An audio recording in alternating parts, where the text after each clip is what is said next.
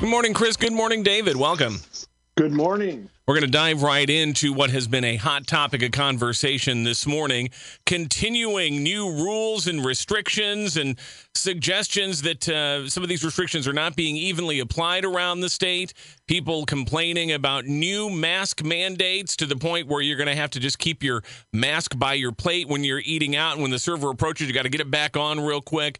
Lots of folks are getting frustrated here, but of course, uh, we still have numbers climbing all around the state. So, David, catch us up on all this because people are still wondering how does the governor have the authority to do all this?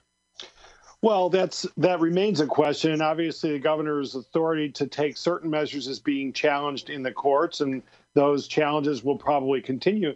It's also developing into a serious political problem uh, for the governor after uh, he is an, an not. Uh, acknowledged that uh, his willingness to be flexible in the Metro East region downstate, uh, the area just across from St. Louis, uh, has backfired. That that positivity rate is climbing very sharply there, and he admitted yesterday that he made an error in in giving them in easing some of the restrictions. At the same time, uh, yesterday, he's he's announced new he's announced new restrictions on Will and Kankakee counties in the Chicago metro region, uh, and people up there are are kind of crying foul, saying, "Well, this is uneven. You're you're giving these restrictions to us according to your original plan, and you're making exceptions down in the southwestern part of the state." And they're not wrong. I mean, it is it is a, a pretty striking, uh, and it, you know, again, I think what r- frustrates a lot of people is is that all this power seems to be in one person's hands to say, okay, we'll go a little bit easier on you, and okay, we're going to stick to the uh, initial letter of the plan uh, with you over here, uh, and it it does have people wondering, you know, uh, are, is this being done based on political favoritism? Is the governor currying favor with lawmakers in one part of the state, but doesn't really care what lawmakers think in a different part of the state. Well, there's an argument going around that that the votes downstate is where he really needs help on his graduated tax proposal, what he calls the fair tax, which allows him to raise taxes on the top three percent of people in the state. Uh, there's a, there, and while others remain at the same or lower, um, he is at. Um, that that goes on the ballot on November 3rd, a constitutional amendment. And there's some thinking that this is a factor. We don't know uh, what is a factor, you know, what, what is a factor and what's not. And he's not saying uh, this does point to the fact that the that the governor has wide latitude to protect the health and safety of people in the state. The courts so far have consistently ruled on that. Uh, but that sort of trust, that sort of sort of social contract works only so long as he's really disciplined about following the program that he set in place way back in the beginning of the COVID pandemic. And when he begins making judgment calls and uh, and hedging a little bit, that's when all these political issues come up. And I suspect, based on the experience so far this week, I'd be surprised if he makes exceptions again because he realizes that he gets his wrist slapped or worse uh, on the political stage when he starts exercising discretion like that. You know, it's a great point. I think people uh, generally approved of the governor's performance when it felt like, okay, these were uh, harsh restrictions, but they were being applied evenly across the board. Everybody was being held to it. Uh, but in the last couple of months, we've seen folks sort of flouting the rules, ignoring them. And as you noted, then uh, we're, we're sort of picking and choosing uh, who gets it a little easier, who gets a little bit tougher. And that's when people are, are going to really uh, lash out against that. I was actually in a convenience store this morning as I'm walking in. There's a guy walking out talking on his phone, and I could hear him saying, Yeah, well, I have to wear a mask now because our idiot governor. And the conversation trailed off into words that I can't say on the radio at that point. Uh, people, people are getting, you know, angry now, and, and they're going to get more angry if they feel like uh, this is not being uh, handled uh, even handedly across the board. So uh, th- there is at least a little bit of good news in this whole issue coming out of a, a state government affiliated institution, and that's the University of Illinois, uh, which has in the last few days gotten approval for something that's being described as a potential game changer in all of this. Right. There's going to be really aggressive testing at the University of Illinois, and it'll be very interesting to see what uh, what happens. The idea. Um, the university has developed a, a, and a couple of others, Yale University, I think, has developed a rapid saliva testing protocol uh, that that uh, allows for very quick uh, results. And um, the plan is to allow thousands of tests to be administered administered each day and deliver the results within hours. And this that this latter part is what's really important here is that uh, the, there's been a critique lately about testing that takes several days or even a week to get the results. By that time, a person has gone on potentially and infected a whole number of people. And um, if the U of I carries out the testing as it plans to, it will represent about 20% of all tests administered in the state. And, and get this 1.5% of all tests administered nationwide. Wow. So this is a really aggressive testing program and we'll see what kind of results it brings uh, as the students get back to school and the school gets uh, school gets going. And, and, and David, you nailed it. It's so critically important here because you know we've talked a lot over these last six months about the need for testing, testing, testing. But if you don't get the results back in a timely fashion, the testing really does you no good because people you know can't really afford to if they don't know if they have it to shut their lives down uh, on the possibility that they might not have it. Uh, so if people don't know right away that they're positive, there's a much greater risk they're going to actually head out, go to work, venture out in public, potentially infect other people. That fast turnaround is really important to getting a handle on this. So, uh, you know, we've heard a lot of things described over these last few months as potential game changers. This one might actually fit the bill if it pans out.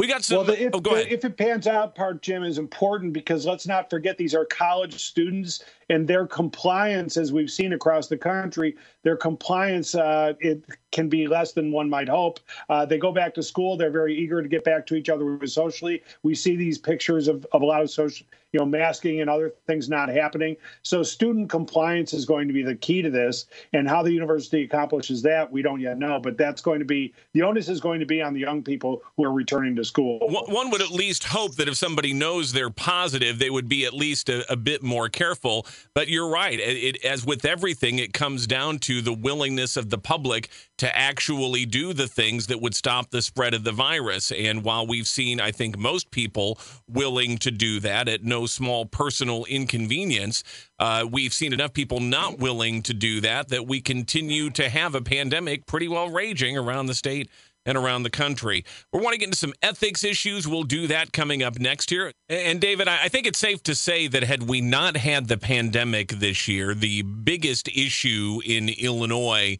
uh, in all of 2020 would have been ethics, giving given the, the number of lawmakers who have been arrested, indicted, uh, under investigation, under that cloud of suspicion. But because of the pandemic, the legislature has barely been functioning. Uh, ethics legislation has stalled. Republicans are hopping mad about that, and they were again this week demanding something get done about it. Is there any chance anything's going to get done anytime soon? Well, uh, before the end of the veto session, possibly, but unfortunately, based on how things are going so far, it looks like it'll be uh, sort of token reform and not the sort of sweeping reform that we had hoped might happen before COVID pandemic swept the the, the world.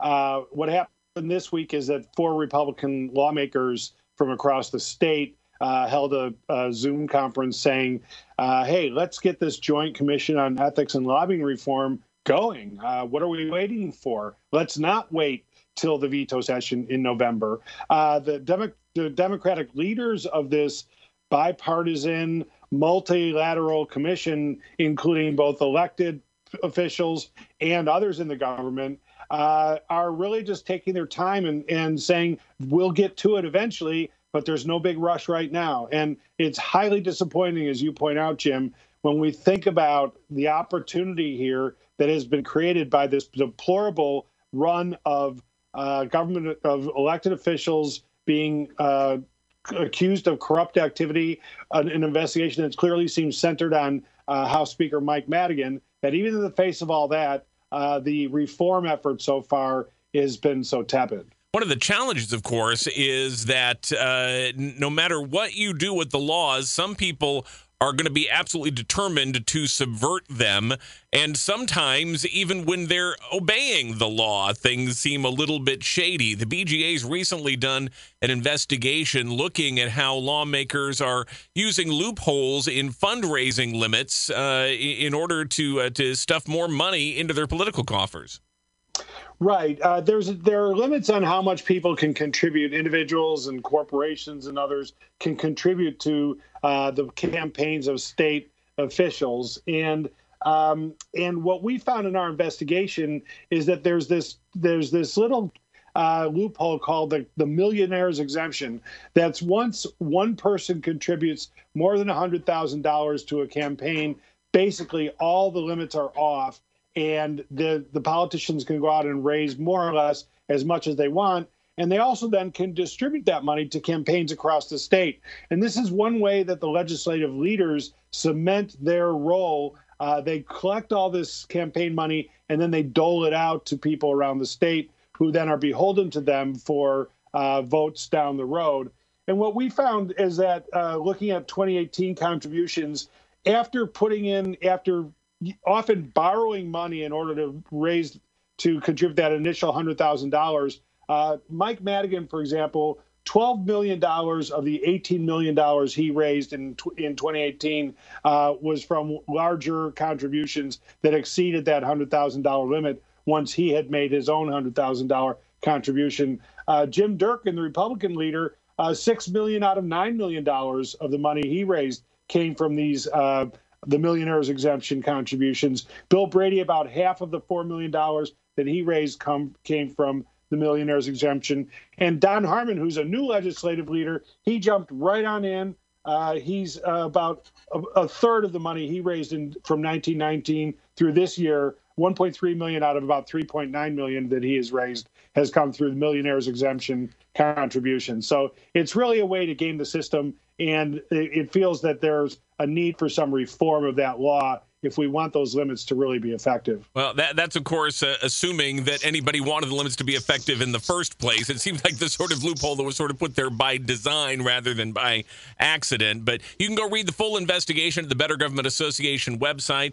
Uh, and David, we're getting tight on time here. I don't know that we have time to open up a, a whole new topic. So why don't you just again uh, remind people briefly what the BGA is and how to find you folks the rest of the week?